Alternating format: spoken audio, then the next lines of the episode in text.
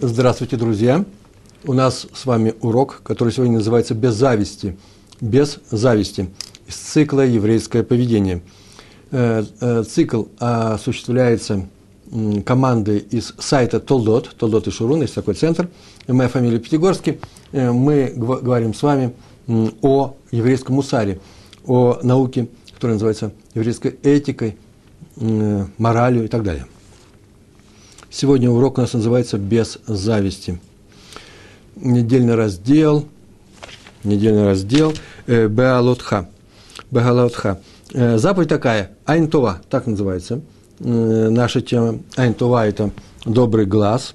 Ну, по-русски это будет доброжелательность или добросердечие.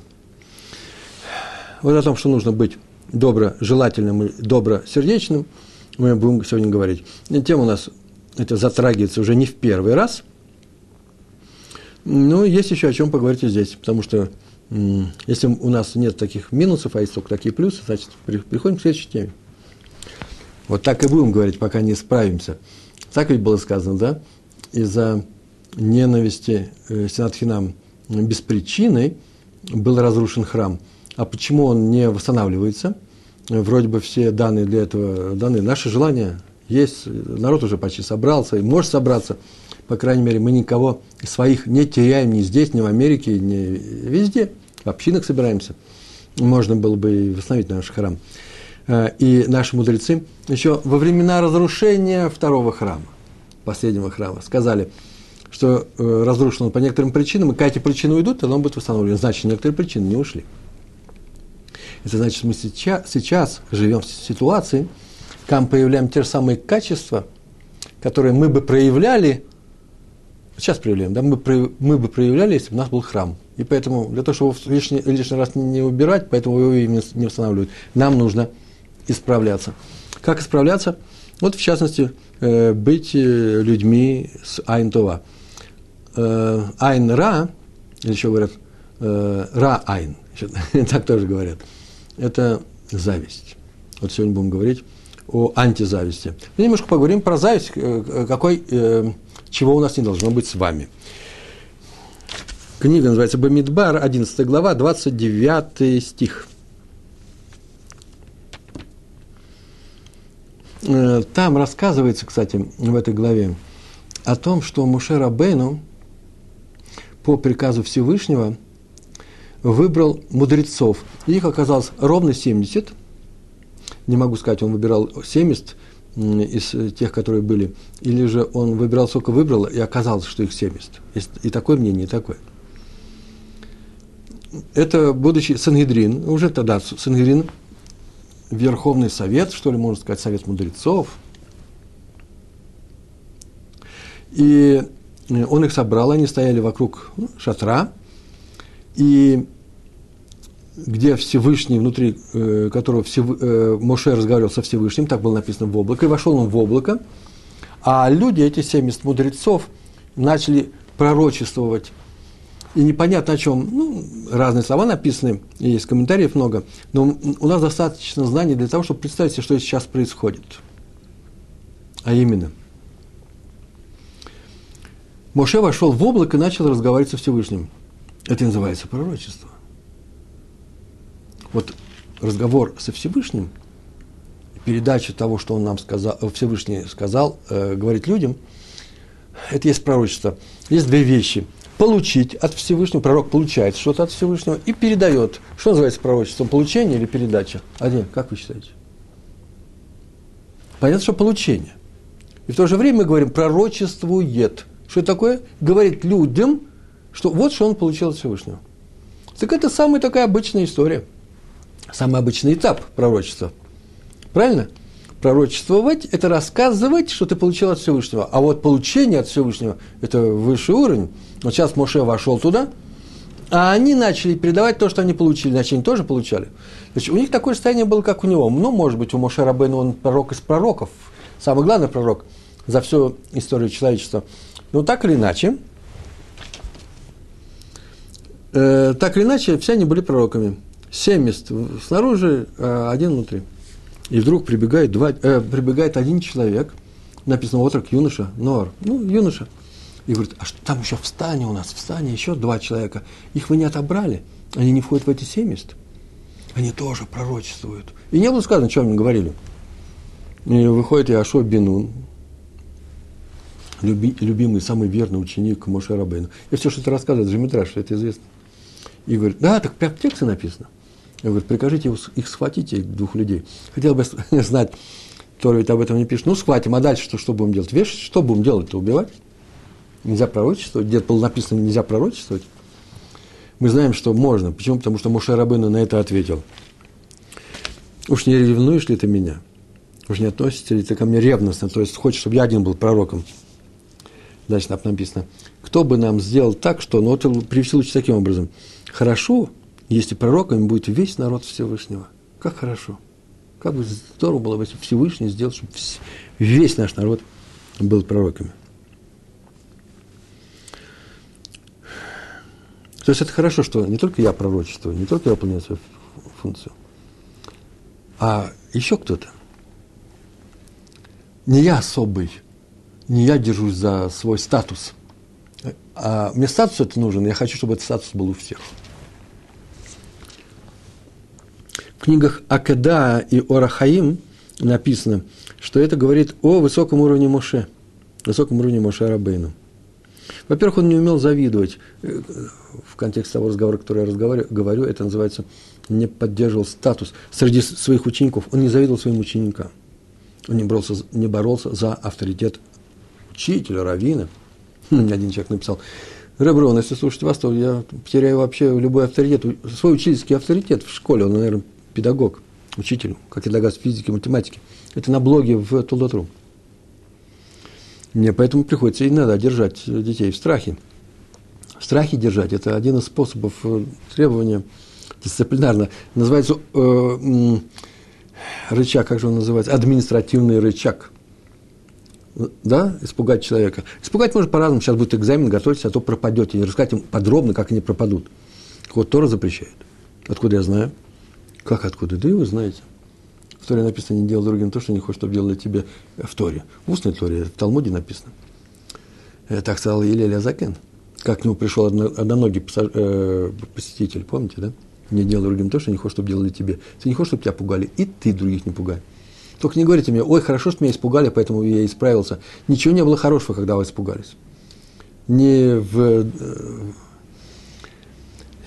не при долговременном планировании, не в далекой Э, перспективе, смотрите, что получится. Прямо сейчас смотрите, не делай именно сейчас плохого. Так или иначе, в книге Акеда и Ора Хаим сказано, что он не завидовал своим ученикам, которые все тоже были мудрецами, пророками. Сангидрин, 70 человек. Но был не против, если силу пророчества получат все евреи. А, кстати, про учеников и, и про детей вроде, да, сказано в трактате Сангидрин, там на 105-м листе, вторая страница сказано – что можно вообще ревновать к любому. Это не значит разрешается, но в принципе это понятно. Но не к своему сыну и не к своему ученику, не дай Бог. Этого никогда не делать. Ну, об этом мы поговорим, это не самая важная тема сегодняшнего урока. Сегодня у нас тема зависти и антизависти. Так иначе, тут интересно, что Моше не только не завидовал, но еще и радовался чужому пророчеству. Но и мы должны радоваться чужому успеху, чужому умению, чужим талантам. Нам не нужно быть сальерами – сальерами. Нам нужно быть э, Мушарабейну. Он хотел, чтобы все евреи были на его уровне, чтобы все евреи были пророками. Он хотел быть единственным. Между прочим, так и стало, я скажу от себя. В, изво, э, в истории, еврейской истории известен такой период, э, Навиим, э, период, когда многие люди стали пророками. Говорят, что есть очень большой процент евреев, просто в бытовом образом, в одной семье сидел за столом несколько пророков. Такого не было у других народов. Да, мы понимаем, что такое пророк, да? Пророк – это не тот, который предвидит будущее, это провидец. Один из частых случаев пророка.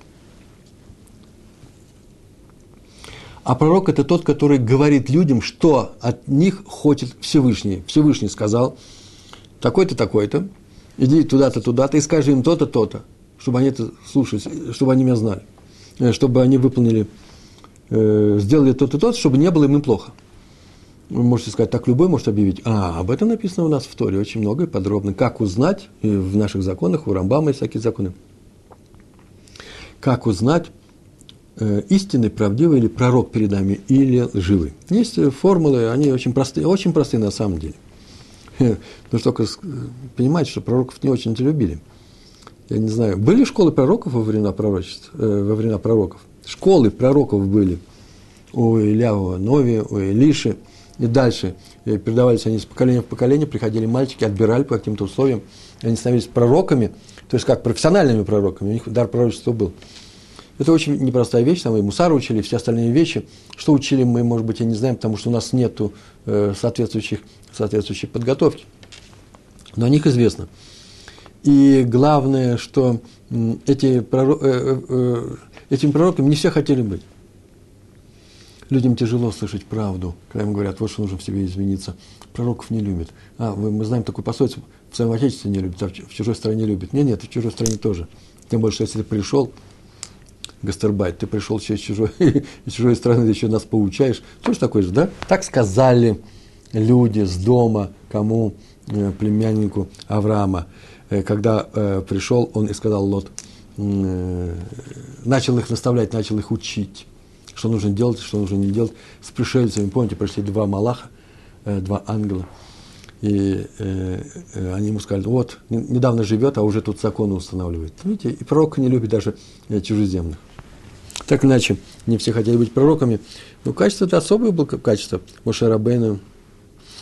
Нельзя сказать, что его любили, когда при его жизни. Можно сказать, что его очень часто и не любили, восставали против него, потому что многое он многого он требовал от евреев. Он им делал больно, он прекрасно понимал, что это такое за боль, которую ты делаешь другим людям, ты отвечаешь, он знал, что он делает. Любили Аарона. Почему? Потому что Аарон Родев Шалом, Уэв Шалом, он любил мир, он примирял людей, он делал людям хорошо. Но это и понятно, потому что Моше Рабыну был судья, а судья всегда говорит иногда решения тяжелых, по крайней мере, одной из сторон. А Аарон не был судьей, он был коэном – он был человеком храма, мешкана, а это всегда шалом. Храм – это всегда шалом.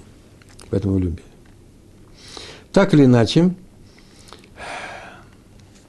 пророк – это особое состояние, когда человек несет Слово Всевышнего людям, не себе, не автопророчество, а людям. Причем всегда к добру. Именно для того, чтобы они исправились. Он не объявлял им, вот будет плохо и все, вот такой урок у вас. Нет, он всегда говорил, какие пути у них есть для того, чтобы что? Э, выжить, э, чтобы осуществить свое предназначение, выполнить еврейскую роль, чтобы быть счастливым. То есть пророк всегда становился рупором, я бы сказал, каналом любви Всевышнего к людям. К людям, к евреям. И к чужим людям тоже. То есть не, э, не только почему, потому что пророк Йона пророчествовал в Нинове. Это город не евреев – так или иначе, подвижничество пророка – это всегда отказ от самого себя. Он к людям идет, отказ от своего, своих интересов. Полное растворение в служении э, Творцу. И, и это, это то же самое, я сейчас так скажу, или служение людям. Нельзя служить Творцу, отвернувшись от людей. Об этом мы говорили. Это, это наша тема, это мусар. Кого любят люди, того любит и Всевышний. Это очень тяжело, на самом деле. Но так, такой видел Моше цель появления еврейского народа на, на горе Синай. Он и появился. Это отступление было. Теперь переходим к уроку, который заключается вот в примерах, в обсуждении некоторых тем. Раф Йосеф Шломо Канеман. Авбедин э, Поневиш.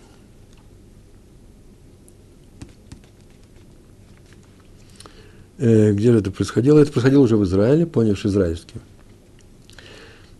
Э, Раф Канеман – будучи уже пожилым человеком, старым человеком, рассказывал своим ученикам, он рассказал, он не записал это, рассказал, ну, записано, запись осталась это, что однажды он сидел, завтракал, утром ел хлеб, и вдруг к нему пришел Хазон Иш. Я боюсь, сейчас возьму и вспомню. Это было в тысячи, зимой 1947 года. Я просто зрительно помню этот листочек, где я читал это. Я бы думал, что это, судя по событиям, которые сейчас произойдут, может быть, 45-й год должен быть. Но там было написано 47-й. Почему? Потому что это не что иное, как создание Ешивы Саботка в Бнейбраке. Не в Иерусалиме, а в Бнейбраке. Саботка Бнейбраковская. А, как известно, была в 45 году, сразу же после войны. Пришел Хазон Иш, э, Рав Канеман встал перед ним, он, Хазон еще старше был, кто-то усадил его обратно и сказал, что доедай завтрак, взял какую-то книгу. Если ты сейчас не будешь доедать завтрак и будешь торопиться, будешь сам разговаривать, я уйду.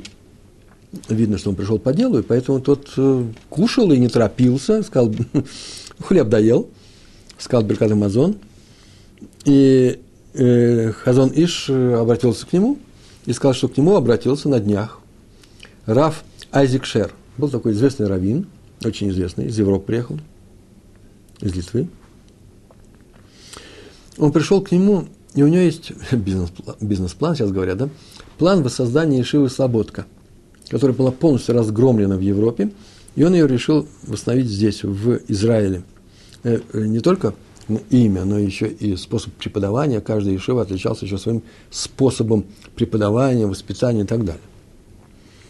И он, э, Раф Шер, Айзек Шер, обратился к Хазунышу с вопросом, где можно сделать эту ее восстанавливать. Но на самом деле рассматриваются только два варианта, Бнейбрак или Иерусалим. И Хазуныш сказал, что он сказал ему, что самое лучшее место – Бнейбрак. Но Равшер, Айзек Шер, возразил. Дело в том, что в одна огромная Ешива, известная Ешива, понял, что уже стоит в Бнейбраке – не будет ли это конкуренции? Не скажут ли люди, что здесь и некоторые внутренние соревнования за учеников, лучших учеников, да? Э, хорошо ли это или плохо? И вот я пришел узнать, что вы скажете, как один из руководителей Ешивы поняешь на это. Раф Канеман сам сказал, ну, так он рассказывал. Я ему, естественно, сказал, конечно, наоборот, это хорошо. Это просто замечательно в одном городе сделать как можно больше Ишив, чтобы это был город Иргатейра, город Торы – чтобы все знали, что в этом городе Тора, живая Тора, чтобы туда приезжали, было множество ишив, как раньше, в старые времена, там, полторы-две тысячи лет назад. И поэтому, чем больше ишив здесь, и чем они лучше, чем они знаменитее, тем лучше. Хазон Иш обрался и говорит, вот так я ему и сказал. Я ему сказал, что Раф из Понежа, Поневежа уж точно будет не против. Ну, я ему это сказал после того, как он меня попросил зайти к вам. Я к вам зашел. Вы замечаете? Раф из же говорит, конечно, конечно, здесь никакого соревнования не будет, только лучше всем будет. Это уровень наших, э, наших раввинов. И, кстати, отделение, я уже об, э, об этом обмолвился, Ешивы Слободка было открыто в Хевроне, одно из отделений, несколько отделений было. А после погрома это отделение, это еще было 20-е годы, а после погрома, большого погрома, это отделение переехало в Иерусалим. И в Иерусалиме есть по-моему, даже два, центр Слободка. Второй рассказ про раби Цхака Зельберштейна. Я не помню урока, чтобы я про него не говорил о нем. Он рассказывал, что однажды в Ешиве Слободка один ученик пришел к, к Раву, к раввину э, Ешивы. Не написано, не написано, кто это был за Рав, и принес свой хидуш. Они проходили что-то в Талмуде, и он сказал, вот на эту тему – есть у меня хидуш. Хидуш – это нечто новое, новая точка зрения, новое объяснение. Хидуш, особо хадаш, новый, да? Э, э, и он ему рассказал. Раф так обрадовался, попросил его, чтобы он э, еще раз ему рассказал этот хидуш. Тот рассказал, видно, что Раф очень нравится. Ой, как здорово. Потом он объявил, что он, сейчас начинается урок через ну, четверть часа. Мы сегодня его запоздаем, запаздываем, задержим. И урок начался, ну, минут через 10 после начала. Ну, все поудивляются, такого еще раньше не было, но Раву зачем-то это нужно. Рав пошел к себе, и через 10 минут после начала урока урок начался. А потом уже выяснилось, что дело-то в том, что этот Рав хотел этот хидуш, он не знал, что молодой человек его принесет. Он знал этот хидуш, знал это сообщение. На этом сообщении, э, на этом с этой точки зрения можно было посмотреть на весь урок Талмуда и по-новому его преподать. Это называется ракурс рассмотрения, да? Мабат. И он построил уже свой урок. И когда пришел вдруг молодой человек и рассказал свой хидуш, Раф увидал, что э, это его хидуш. И чтобы его не расстраивать, потому что будет видно, что он готовит-то, он давно его, уже несколько дней, этот урок, и что этот хидуш был давно известно, ему известен – чтобы не расставить этого молодого человека, пошел и подготовил новый хидуш, совсем заново, только чтобы не обидеть человека. То есть нормальная реакция человека была бы такая, ой, как интересно, я это как раз тоже собираюсь это рассказать. Это как раз я и знаю, да еще и поговорить на эту тему. И, может быть, даже не обидится молодой человек, но не будет некоторый такая, такой осадок неприятный. Ну как же, вот я старался, он-то думал, что сейчас он обрадует. Да так и оказалось, он пришел и обрадовал. Так он не узнал о том, что Раф это готовит. Такой же хидуш. Написано в перке вот в четвертой главе. Там так написано. Зависть э, дурной глаз, да, я вообще привожу. Вообще завистливый человек. Стремление к почету и алчность, зависть – это когда вот у него есть, а у меня нету, чтобы у него не было. Это я перевожу сейчас, живой устной русской речью. Стремление к почету, как называется, тщеславие, да, и алчность, мое, все мое, хочу, лишает человека мира. Ну, не в смысле шалома, а в смысле э, существования – существование на этой земле. Так написано в Перкиавод. Они выводят его из мира. А еще сказано, там же в пятой главе Перкиавод сказано, добрый глаз, скромность и нетребовательность. Я так долго переводил сегодня эти слова. На иврите звучат совсем по-другому. Добрый глаз, скромность и нетребовательность – это признаки ученика нашего праца Авраама. И Раша пишет, добрый глаз – это когда не завидуют успеху другого еврея, что я сказал. А самое главное, когда уважение к другому человеку, еврею в данном случае, дорого ему как уважение к самому себе, то есть уважение других людей к самому себе. За него нужно тоже бороться, его нужно отстаивать, это уважение нужно защищать. А Ахида Акадош, Ахида в своей книге Хаздеавод, он написал про эти три свойства, прямо на Перкиавод эти три свойства, они, коннегат, против трех, эти хорошие свойства, да, добрый глаз, скромность и нетребовательность, против плохих свойств, каких? Зависти, алчности и тщеславия. По-русски так оно и звучит, звучит, да, добрый глаз, зависть, скромность, тщеславие, алчность, нетребовательность, понятно они? На иврите это не так очевидно. Так вот, эти три качества плохие, мы они говорили только что, они лишают человека жизни, по первому высказыванию. Получается, что эти три вещи, ученики, кто ими обладает, тот ученик нашего праца Авраама Авину, тот, наоборот, будет жить. Иначе еврейский народ. Значит, мы должны быть такими. Вот интересно, раз мы говорим про учеников, мы же говорим про учеников Авраама Авину, нашего праца Авину, мы же не говорим про учеников Исхака или Якова – мы же Бней Исроиль. Исроиль – это имя Якова. Значит, наверное, ученики Якова. Нет, ученики Авраама. У меня, знаете, ученики Авраама были много их было, учеников. Вот Ишмаиль, его сын, тоже ученик Авраама, все мусульмане. Вот э, и христиане тоже были учениками Авраама и Авина. Они были сыновьями Ицхака. Кто? Исава, да? Их, э, не Ицхака, а Исава – ну да, Исхак был их дедушка. Поэтому в всех трех религиях, они монотеистические, потому что это от Авраама, и все они э, поставлены на морали. Там это очень важный момент. Нет других религий в мире, которые настолько этику, настолько нравственность ставят настолько высоко. Во главу всего, э, началом всего существующего.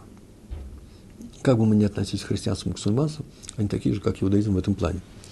Тот, кто человек, обладающий добрым глазом, доброжелательный, добросердечный, тот, кто скромен, не вставляет самого себя и не требователен, он не хочет получить больше и больше. А это беда многих народов. Больше и больше, начальники начинают быть стяжателями. Стонут и плачут все. Так вот, это признак кого? Ученика нашего праотца Авраама, а именно правильного человека. Так написал Ахида Акойдыш. Э, эти три вещи утверждают человека в мире. У кого, у того, у кого добрый взгляд, так он написал. А, вот это новость. Так написал Ахида Акойдыш. У кого добрый взгляд, Айнтова, у того нет зависти, тот рад своей жизни. Обратите внимание, все три свойства. Скромный не стремится к почету, в этом заключается его скромность. А не требователен, не алчен – не поддается страстям, неуправляемым желаниям, тот доволен своей долей. Это все не значит, что я больше ничего не хочу, но буду на кусочке хлеба жить. Если можно жить на кусочке хлеба, может быть, это хорошо. заниматься духовной жизнью. Тяжело, но всякое бывает. Но можно чего-то и добиваться, большего. Но нельзя добиваться, недовольствуясь тем, что ты имеешь, потому что ты имеешь от Всевышнего. Это отдельный разговор, мы об этом говорили. Сейчас не будем на этом останавливаться. Понятно, о чем здесь имеет, идет речь. В книге решит Хохма. Есть такая книга замечательная. Там написано. Так вот, мудрецы согласились на том, у них один взгляд на что? На то, что добрый взгляд, быть добросердечным, добро, э, доброжелательным, такой добрый взгляд у того, кто доволен своей долей. Это понятно. Быть довольным своей долей, даже когда у других есть больше и лучше, чем у тебя. Не просто довольствоваться своим. Это очень тяжело. Раньше мы были бедные люди, когда они все бедные, никто даже не знает, как хорошо э, люди живут. Лучше их живут люди в Америке, они не знают, что при какую Америку. Они тут жили в своем советском обществе и думали, что они очень добр, э, живут очень хорошо. Это одно, а когда ты знаешь, что есть еще и богатые, и что тебе могло бы это перепасть, э, это уже тяжелее. На этом я тоже не хочу. Целые уроки у меня на эту тему есть. Хм, сейчас пойдут сюда и всем раздадут, раздадут по 50 долларов, а мне не дадут. И что, не будет такой обиды? А, э, извините, а я? Вот вы меня про меня забыли, раз всем положено. Оказывается, ведь никому не положено. Вот какой подход интересный. Да, никому не положено, просто дали, радуйся с других. Ну, это замечание так. В сторону. Еще говорят наши мудрецы, что у доброго взгляда, добросердечности есть одно преимущество над всеми остальными положительными качествами человека. Все слушают меня, да, сейчас? Какое преимущество? Человек всегда смотрит на, при, на принадлежащее другим с радостным сочувствием. Слышите? То, что принадлежит другим людям, он этому радуется. Больше, чем радуется тому, что принадлежит ему. Вы слышите, если так же, а можно посмотреть так же, люби другого, как самого себя, ведь не больше же ведь.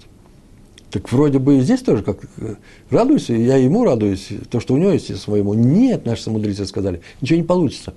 Самолет должен лететь. Чтобы он летел, нужно, нужно движение. Нужно радоваться больше тому, что принадлежит в других людей, что у других есть больше, чем у тебя. Раньше ничего не получится. И это чувство он должен испытывать всегда. То время как все остальные положительные качества никогда не бывает такое, что мы камим колерега. Они не, не каждую секунду. Они ну, иногда проявляются, иногда не проявляются. А это ощущение радости с других людей должно сопровождать человека всю его жизнь. И еще, у человека, если у человека есть свойство доброго, доброго взгляда, он независим, значит, и он радуется всему, что есть у других людей, за то, что у них есть. Значит, у него есть и остальные праведные качества. Дарья, правильно? Если ты видишь, что у человека есть добрый взгляд на этот мир, скорее всего, он сам по себе, и все остальное он добрый. Поэтому э, это качество, потому что одно из самых трудных – быть добрым по отношению к другим людям. Об этом написал, э, я не буду отвечать на вопросы, если они будут составляться во время урока. Об этом написал Клиикар. Есть такой комментарий, Клиикар. На раздел Хаисара он написал. И он привел высказывание мудрецов из, э, э, из, э, из трактата Танит – 26 лист, первая страница. Там, там, там так написано, прямо в трактате. Если у невесты красивые глаза, можно не проверять, э, можно не проверять, она вся красивая. Глаза одни достаточно. И объясняется, если у невесты добрый взгляд, значит, она вся праведница. Вот о чем было написано в Клеикар. Если человек до, радуется тому, что есть у других людей, значит, он просто полный праведник. Между прочим, так Элиезер, слуга Авраама, Авраама искал невесту для его сына, Ицхака, нашел Ривку. И это осталась женой Ицхака. Как он ее нашел? Он ее проверил у колодца. Э, и э, у колодца она дала напиться ему и его верблюдам. Это и есть добрый взгляд. Готовность отдать свое нуждающимся. Именно готовность. Еще не значит, что нужно все отдать и остаться без ничего – вот эта готовность помочь другим людям, это и есть антизависть. Мы с вами говорили в прошлый раз, в прошлый раз, вообще уже по последним 150 уроков, о том, что у любви есть четыре свойства. Я их перечисляю. Того, кого я люблю, тому я уступаю, того я прощаю, тому я сопереживаю, тому я помогаю. В частности, защищаю. Это есть частный случай помощи. Вот уступить, вот об этом мы сейчас и говорим. Уступить, готовность уступить другому человеку, это называется антизависть на сегодняшнем уроке, да? Это очень важное качество чего? Любви. И как мудрецы хвалят добрый взгляд, они осуждают плохой взгляд. Качество скупости, зависти называется цар айн. Так называется это качество. Мишлей, 23 глава, 6 стих, Мишлей, как называется Мишлей? Э, ну, неважно, притчи, спасибо, притчи. Там так написано, Ой, интересное выражение, так трудно его перевести же, невозможно. Э, не ешь хлеб запыхателя, я нашел сегодня в переводе. Называется не ешь хлеб ра-айн. Того, у кого ра-айн. Не дели с ним хлеб его. Там несколько, несколько слов еще написано, там, об, о том так сказано. Потому что он тебе скажет, ешь, пей, а его сердце не с тобой. Ну и что плохого? Он же кормит, ты голодный, ешь. Если я буду голодный, я тоже буду есть. Лучше остаться живым, поесть, но во время еды можно что-то сказать ему, может быть, мы его сейчас исправим, кстати. Вообще-то, на самом деле, Азадей нужно бежать. О, о чем сказано в Мишле. Не ешь его хлеб, называется Азадей беги. Если ты думаешь, ну, есть у меня и хлеб, и все остальное, дай-ка еще и у него поем. Вот у него может все перенять. Почему? Я доброго сердца он это дает, а как тебе это передастся? Что тебе это будет плохо? Ведь он столько думает, он же говорит, ешь пей, а сердце его не с тобой. Ховис Хаим объясняет, комментирует этот стих. Удалите от скупого человека и завистливого. Сам поступай по-доброму, то есть будь щедр и независтлив. Э, я от себя могу только добавить, как я понимаю. Иначе, что если удалиться? Я удалился, а веду себя так же. Я от него удалился, значит, нужно удалиться от его качеств. Удалиться – это значит не вести себя так, как он – ешь, пей, а сердце я как раз не ешь, пей. Зачем-то мне нужен. Я хочу как-то использовать. Например, чтобы все люди думали, что я добрый. Или вообще мне человек от протеже устроит. Еще что-нибудь сделает. Не веди себя так же. Отсюда следует, хлеб завистника запрещено есть. Хм. Запишите себе, запишите. Хлеб завистника запрещено есть, даже если это твой собственный хлеб. Так, ничего у нас получается урок сегодня, нет? Равшах со своими учениками он проходил отрывок в Гемаре. Это как мы уже рассказывали об этом, был такой случай. В Слободке. И Равшах рассказал Пшат. Пшат, они проходили, знаете, сложный комментарий Рашба. Есть такой учитель, ученый, э, Раби Шломо бен Авраам бен э, Адрет. Ражба. И он рассказал в упрощенном виде, пшат называется, как понимать это объяснение, комментарии. Самым простым образом, пшат, самым простым образом. После урока, урок прошел, подошел к нему один ученик и рассказал другой пшат для того же Ражба. Но тут не написано его, его собственное, или он где-то принес его. Я боюсь, что его собственное. Почему? Потому что Равшах – сказал, повтори-ка, пожалуйста. Он повторил ему еще раз-два. Значит, Равшах этого не знал, значит, скорее всего, он сам сочинил. И так он Равшаху понравился, он выслушал его. Потом тут же сказал, чтобы созвали всех учеников его шуура, его урока. Все пришли. И он сказал, что только что им рассказанный пшат, то, что он рассказывал, верный пшат, глубокий пшат, нормальный, запомните его. Но вот есть еще один пшат, более глубокий. И попросил того ученика рассказать его перед всем классом. И радовался за всеми. Вы вообще знаете, что такое радоваться со всеми, да? Когда ты учишься, и не доходит не то, что до конца, что-то остается момент недопонимания. Ну, ничего страшного, второй раз читаешь, дойдет. Снова не дошло. Ты читаешь объяснение на это, еще хуже. Такое ощущение, как э, немецкие кандалы, да, вот так вот их затягиваешь, они только еще хуже. Вот их вырываешься, они только еще больше тебя затягивают, пока не сводят руки.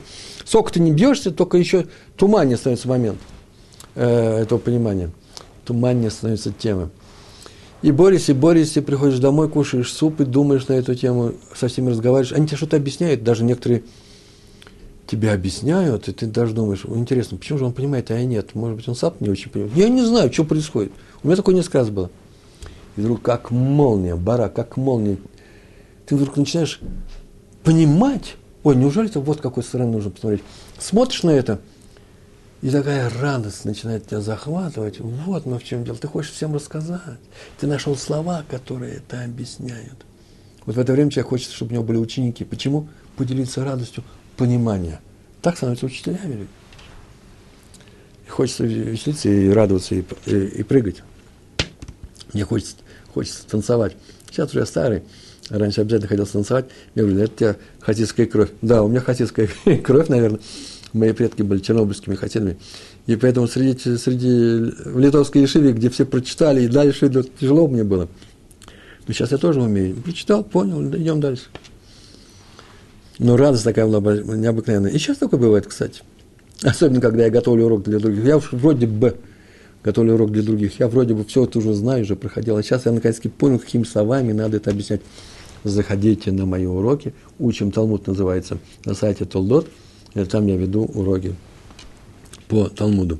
Любой должен э, понять. Э, я не могу сказать, что это просто, но при малейшем усилии, каких-то усилиях, любой может понимать это. Там все это делается еще с сопроводительными вариантами, э, материалами.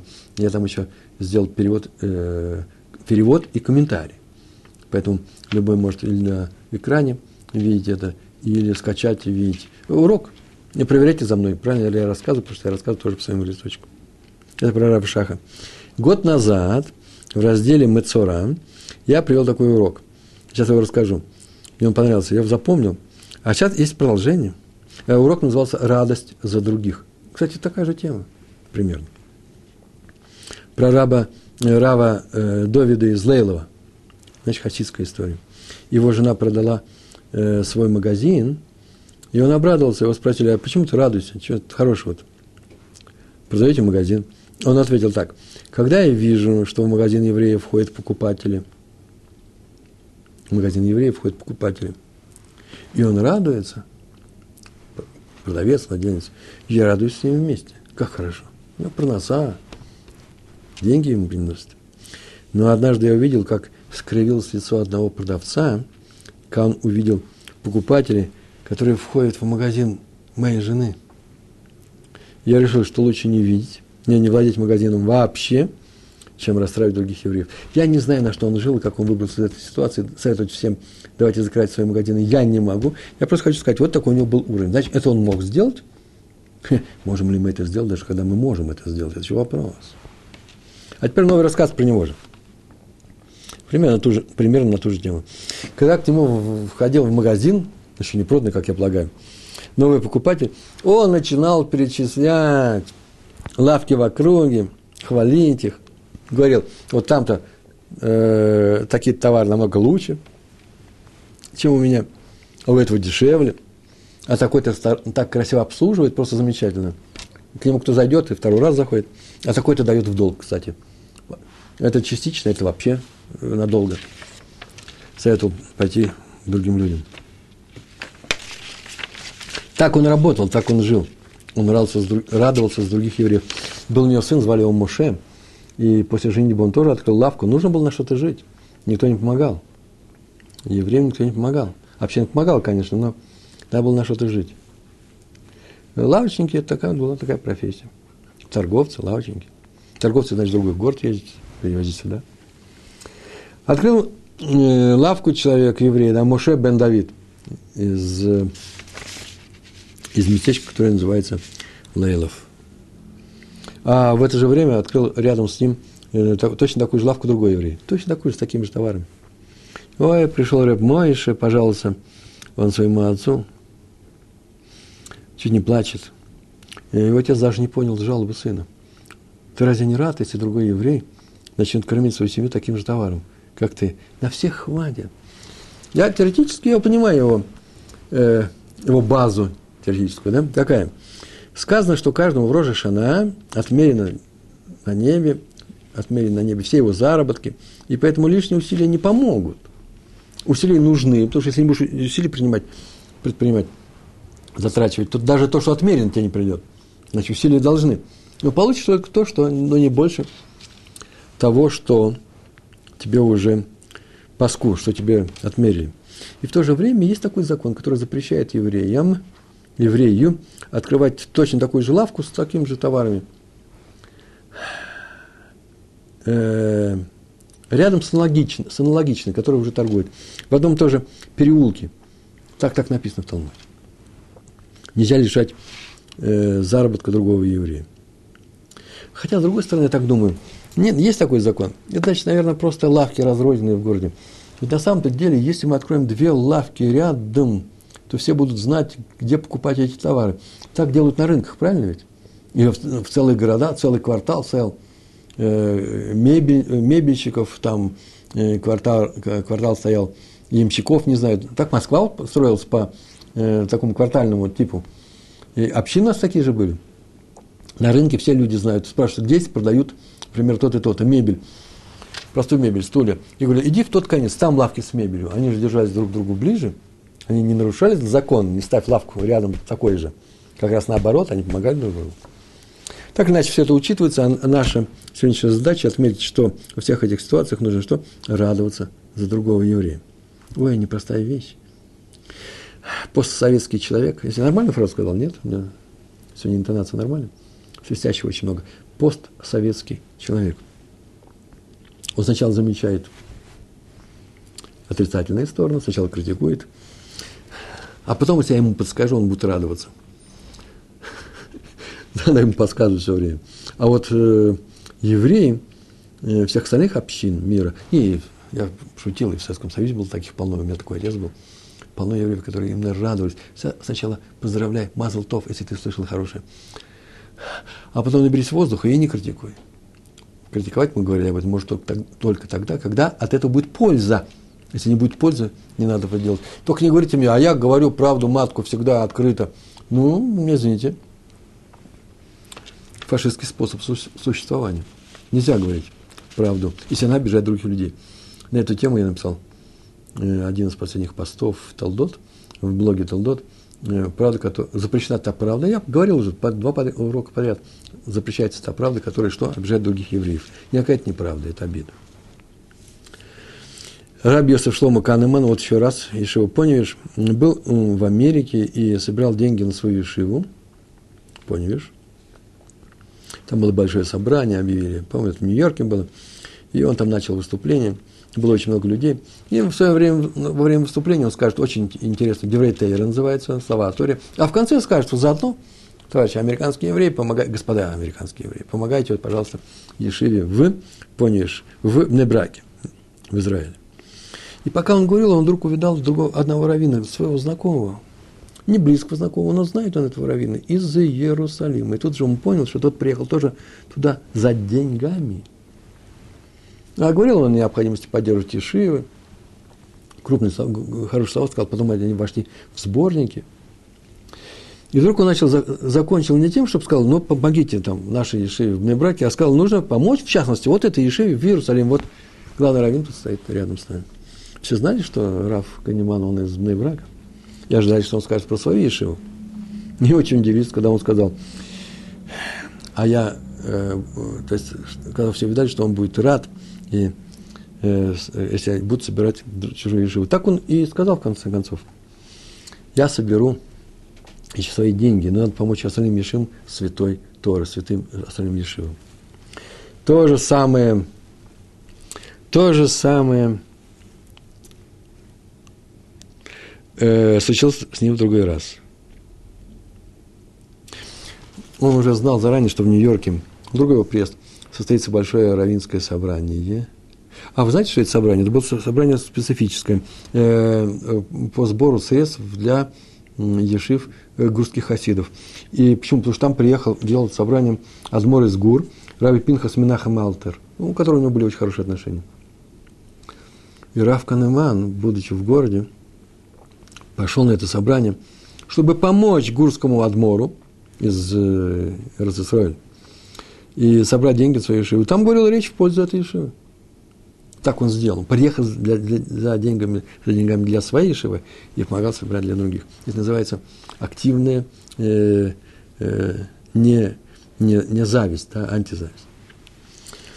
У нас часто бывает совсем другая ситуация в нашей жизни – когда мы видим, что чего-то, вот какой-то вещи не хватает на двоих. Одному будет, а второму не будет. Например, должность. Карьерный вопрос. Но нам ее очень надо. И мы начинаем тянуть ее на себя. Я нормальная фраза говорю, да, так сейчас выражается? Тянуть на себя. Я хочу получить эту должность. И человек будет недоволен. Ну, в конечном счете, кто недоволен, найдет другую работу, найдет другую должность. Все будет хорошо. Нашем Язор. Всевышний поможет. Но есть такое правило очень интересное. Когда у тебя проблема, у тебя нужна должность, у тебя проблема, у тебя нет денег, там, у тебя нет достаточной парносы. Допустим, я не знаю, я в этом не участвовал, потому что я, слава богу, не работал. К счастью, к несчастью, не знаю.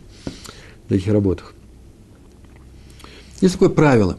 Если у тебя есть проблема, и ты видишь человека с такой же проблемой, то молись за него, чтобы Всевышний помог ему в этой проблеме, и вся твоя проблема будет разрешена первой.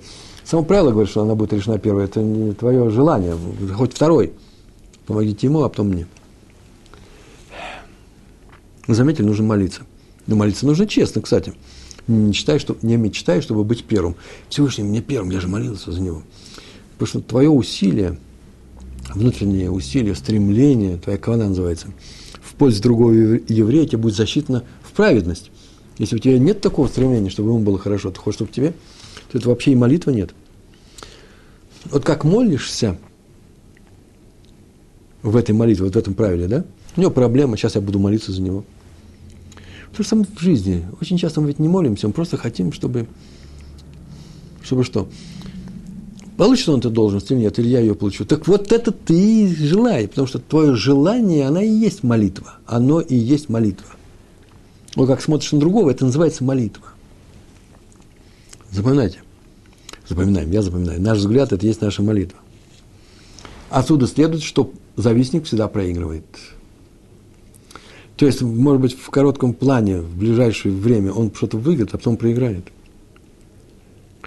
Э, вы можете спросить, почему тогда многим завистникам приходит вообще удача. Мы же видим, они завистливые, все хорошо. вообще тема старая. Злодей хорошо ему называется, да? Потому и хорошо ему, чтобы с ним рассчитаться на этом свете. Ой-ой-ой, что будет с ним на следующем? Следующего света у него может быть и не быть. Возьмет и умрет. То, чего боятся атеисты. Но это отдельная тема. Так или иначе, желать другому, это называется, я желаю ему, это необходимость, это потребность наша с вами. Мы, мы, только тогда и будем жить в хорошем мире, и нам будет хорошо, и нашей семье будет хорошо. Это же не чужие люди. Я же не могу им, ими, ими рисковать. Я же не могу их э, бросить. Пускай эта семья получит эту должность, а я не получу, это мои дети. То вот мне будет хорошо, если мы будем радоваться за других евреев. Будем хотеть им хорошего, желать молиться об этом. Раби Иуда Цатка – он долго руководил Ешивой Пурат Йосеф. Такая Ешива была. Сейчас есть Сефрадская Ешива. Потом он уже стал старым, он оставил руководство. Он оставил руководство. Это было очень давно, когда ну, этой Ешивы, на самом деле давно, не было чего? Пнемия. Пнемия – это что? Общежитие. Э, сейчас у Ешив есть пнемия. Э, Ешива, Ешива Гдула называется – после там, 15-16 лет, да, и до 18-19, сколько там, три шура, э, они живут в закрытый э, пансион, там и живут, и учатся. Еще таких не было общежитий. Сейчас есть большое общежитие в районе Геула, в Иерусалиме, э, Шиват Пурат Йосефа. Там не было. И ряд учеников начали искать другую Ешиву, где вот начало, начали появляться эти пнемиот э, с общежитием. Был, стоял месяц Элуль, месяц шувы, самоисправление, исправление еврейского народа. Тут таких, простых, таких вещей простых не делают, нужно думаючи сделать, чтобы не обидеть другого человека. Они нашли другую ешиву, вообще несколько ешив, и перешли туда. И не сообщили об этом Раве Цатка. Формально они могли этого не делать, почему? Потому что он уже не, не был раввином у них. Все равно не, не прийти, не посоветоваться. Тяжело. Не пришел никто. Один человек пришел. Пришел, вздохнул, пришел, набрался смелости, чувствовал себя очень стыдно. И сказал, вот, мы тут уходим, вот, и так далее. И вдруг он увидел, что Равину принимает радостно, расспрашивает обо всем подробно, задает вопросы, а этот как устроился, а этот как. И видно, что радуется, так ему хорошо. Потом дал браху, называется Ашреха Матем, как счастье вам, и браха была большая. Какое счастье у вас. Теперь вы будете жить в общежитии при Ишиве. А этот месяц Лули очень важный, чтобы, не дай Бог, не потерять своей высоты. Вы сейчас будете постоянно учиться и не ходите по улицам города. Вообще не выходите из Ишивы. Это очень важная вещь. Это и будет для вас брахой. Видите, он обрадовался за них. Они-то думали, что стыдно пойти, мы там не посоветовались с ним. А оказывается, он и радовался, у него и в голову не приходит отругать других людей. Правило такое. Когда ты видишь, что кто-то сделал какое-то дело, и его можно осудить, найти в нем минусы, надо посмотреть со всех сторон и поискать в нем положительные стороны. Как это сделал Раби Цатка. Он не сказал, ах, вы не посоветовались со мной, могли бы прийти. Ну, скажи одну фразу, ну, что же не пришли? Легко, правильно Он не сказал. Он нашел хорошую сторону и говорил только на эту тему. Как хорошо будет вам, здорово. Он о себе забыл. Это и называется э, тем нашего э, урока. Ни секунды зависти, ревности, ревности к своему статусу. Ничего этого не было.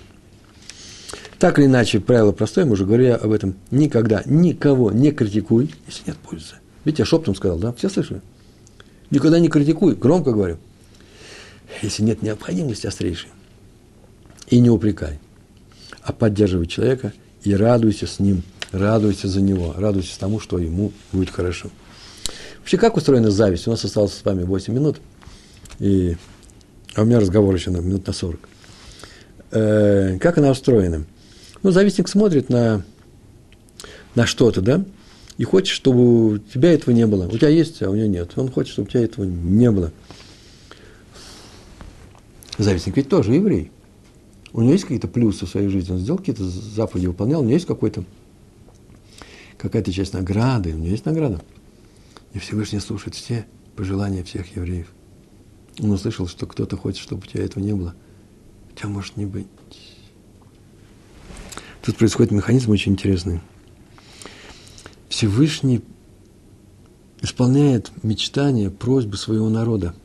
Ну, в меру, понятно, праведности каждого человека. В меру его заслуг. Чем выше заслуги, так вообще он все делает, как, как старое правило, мы же знаем, да? Что праведник скажет, так оно и будет. И даже злодей. Со злодеем еще проще. Время злодеем, не дай бог, есть такие люди, я не видал. Если злодей что-то попросит, это тоже может быть исполнить его пожелание как, как награду в этом мире. Ведь он же попросил для того, чтобы у него следующего мира не было. Остается только минусов, ни одного плюса. Заслуги эти у каждого есть. Вот в силу этих заслуг это ему и сделает. Отсюда что? Мечтая о чем-то, нужно знать, что ты тем самым просишь это у Всевышнего.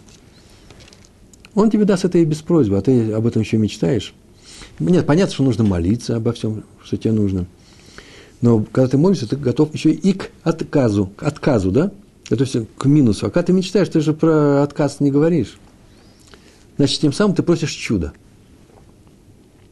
Любое мечтание – это просьба чуда. Ну, понятно, что творчески нужно подходить к этим словам. Есть что-то в этом. А чудо всегда совершается за счет твоих, чего, твоих заслуг. Получается, что ты, когда просишь чудо, ты просишь за счет своей награды в будущем мире. Это нам надо. Поэтому старайся не демонстрировать никому то, что у тебя имеется. Почему? Потому что иначе ты вызываешь зависть в других людях, и ты можешь это потерять. Потому что так работает механизм. Вот это и называется айн-ра – сглазить. А другого сглазить не бывает. Только этот механизм работает. Ну и еще у нас осталось пять с половиной минут, шесть. У меня есть такой жанр, занудство называется, занудство. Это такая дидактика, поучение. Вот я сейчас принесу, прочту маленький кусочек, мне кажется, очень важным. В своем блоге нашел, по-моему, два года назад я написал что-то подобное – сегодня это занудная нравоучилка, э, второе слово, нравоучение такое, которое не хочется слушать, на тему еврейской морали, семейной этики сейчас, на тему брака. Но это можно применять и в своей жизни, во всех отношениях с другими людьми, с другом близким и так далее. Родителями мужа, например, жены. Э, в любых нестандартных ситуациях. Ну, текст оригинала, который сейчас расскажу, принадлежит Рау Плискину, Зельку Плискину из Эжатора. Я перевел, адап, адаптировал. А потом посмотрел, вообще-то здесь уже и, можно сказать, это самостоятельное э, право на существование. Вот я сейчас возьму и прочту. Ладно, вы согласны? Прочту. Вам деваться некуда, кончается урок, поэтому вы же ко мне хорошо относитесь. Практика показывает, что большинство из нас легче мириться с собственными слабостями, чем с некоторыми качествами остального человечества. Почему? Да потому что мы стоим перед своими трудностями. Не всегда мы с своими трудностями справляемся. Почему? Ну, иногда в силу слабости своей. Наши слабости нам известны, кстати. Мы к ним привыкли и в большинстве случаев сжились, смирились, научились с ними жить, э, думая, что мы свои слабости э, приучили, одомашнили, в то время, когда, как на самом деле наоборот, это они нас одомашнили. Так или иначе, трудности остальных людей нам по большей части не знакомы. Мы не видим их изнутри, мы видим только снаружи. А ведь от, подчас отсюда возникает именно то, что называется завистью. Вот самое поганое чувство, которое, мне кажется, из всех, которые бывают. Ибо порой нам кажется, будто мы-то стоим перед более серьезным вызовом, чем эти люди. Так вот, проверено. Знание того, что и остальные люди решают проблемы отнюдь не меньше, чем наши, не может нам не помочь. Нужно знать об этом, что такие же проблемы – Короче, не мы одни преодолеваем трудности, берем какие-то немыслимые высоты, решаем какие-то сверхзадачи и выглядим вообще сверхлюдьми. Но, с другой стороны, мы, это понятно, что мы не самые слабые бойцы. Так почему бы не перенять опыт у других людей? Не устроить, как называется, кооператив взаимовыручки? Или, по крайней мере, почему не уменьшить свое давление на ближайшее окружение? На ближайшее окружение? Я говорю про семью, давно уже говорю. Все это касается брака и брака – совместная жизнь, когда два человека живут близко, рядом, любят друг друга, могут и устать друг от друга, всякое бывает. Они живут очень тесно. Правда же, это не игра в одни ворота. Когда кто-то из них думает, ну почему я все время, я защищаюсь, а на меня нападают. А мы только с утра до вечера. Есть такие люди, вот я держу защиту. Вообще-то всех защиту, я своей жены тоже. Он защищается. Глухая защита. Автобус ворота поставил не стоит удивляться тому, что наш, вообще-то, партнер тоже испытывает давление и внешнего мира, и от меня тоже. Мы так тесно рядом живем, что и от меня давление есть. Не потому, что я хочу на него наехать, а потому, что вообще-то я слишком тесен к нему. Поэтому надо пытаться увидеть это давление, которое испытывает наш кто? Партнер, муж, жена. А в той части давления, которое вообще происходит от нас – то мы должны попытаться его что еще и уменьшить. Ну, как мы стоим в тесном автобусе, ну, извините, вот я на вас напираю. Извините хотя бы. Я не могу не напирать. Поэтому нужно сделать все, чтобы попытаться это увидеть, это давление, которое испытывает наш избранник, в том числе и от нас. А еще лучше сесть и договориться о взаимопонимании и дружбе. Как называется? Договор о дружбе, да, между государствами. Ну, строить такой договор. Мы вроде его уже устроили, у нас была хупа, мы муж и жена – Сейчас у вас минута. Э, я не про брак, я говорю про минуту, а про наш урок. В том смысле, что пора однажды научиться работать синхронно, координировать усилия обеих сторон. Можно вообще объявить год, да? Год называется. Объявить сезон, когда каждый будет жалеть не себя, а партнера. Прям очевидно, открытым образом. Я жалею не себя, а свою жену. Она жалеет не себя, а своего мужа. И вот вы видите, скоро наступит, очень скоро наступит, наступит такой этап, настанет такой этап, когда мы почувствуем большую благодарность, благодарность к спутнику своей жизни за то, что он любезно предоставил нам возможность развить свой характер. Я развиваю свой характер благодаря разрешению своей жены. Она будет во мне скрытые силы. Я реализую потенциал, который в нас, мы оба реализуем потенциал, который в нас – оказывается, был заложен с самого начала. Давление нужно использовать. Для чего? Для того, чтобы любить друг друга. То же самое со всеми людьми. Ему хорошо, и я рад, радуюсь за него. Я постараюсь сделать ему хорошо. Не потому, что я хочу, чтобы мне было хорошо. Да это и есть моя цель. Цель еврейского народа. Евреи помогать друг другу. Большое спасибо. Всего хорошего. Шалом, шалом.